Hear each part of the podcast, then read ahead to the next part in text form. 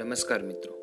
મારું નામ છે પ્રવીર માકડ અને તમે સાંભળી રહ્યા છો શુભ રાત્રિ પોડકાસ્ટ શુભ રાત્રિ હા, આપણે ગુડ નાઇટ કહેતા હોઈએ શુભ રાત્રિ કહેતા હોઈએ. પણ શું હકીકતમાં આપણી રાત્રિ શુભ હોય છે? શું આપણે એક શાંત, સરસ, સુંદર કોઈ પણ પ્રકારના ઉદ્વેગ પેદા કરનારા સપના વિનાની ઊંઘ લઈ શકીએ છીએ?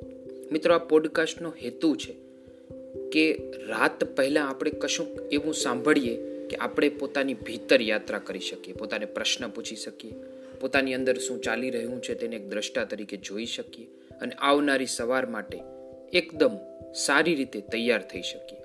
મિત્રો એક્સપર્ટ સાયકોલોજિસ્ટ કહે છે કે આપણે ઊંઘ સારી જોઈતી હોય ને તો ઉઠ્યા પછીનો એક કલાક અને સુવા પહેલાંનો એક કલાક અતિ મહત્વપૂર્ણ હોય છે.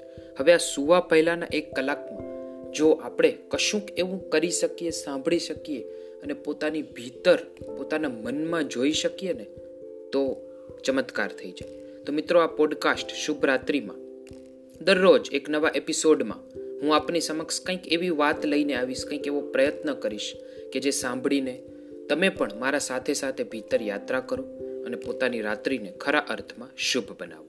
Thank you very much